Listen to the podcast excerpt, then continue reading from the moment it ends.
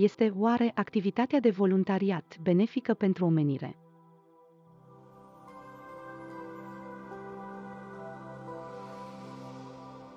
Scurt pe dos cu Alina. Depinde în ce domeniu. Dacă să ajutăm bunicuțele să traverseze partea carosabilă, sau să ajutăm oamenii flămânzi din Africa, sau persoanele fără adăpost, animalele, etc., atunci aceasta desigur e o muncă inutilă.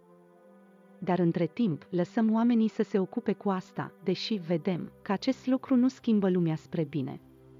Dar pentru a înțelege cum ar trebui să se schimbe, este necesar de studiat însă și lumea. Adică, după care legi există și se dezvoltă, spre ce scop final se îndreaptă și dacă munca voluntară ajută la atingerea acestui obiectiv. Dacă ne ajută, atunci haideți să o extindem. Iar dacă nu, atunci pentru ce ea ne trebuie? Ea pur și simplu ne închide ochii la problemele reale și la soluționarea acestora. Benefică pentru omenire e numai schimbarea naturii umane, din egoistă în cea altruistă.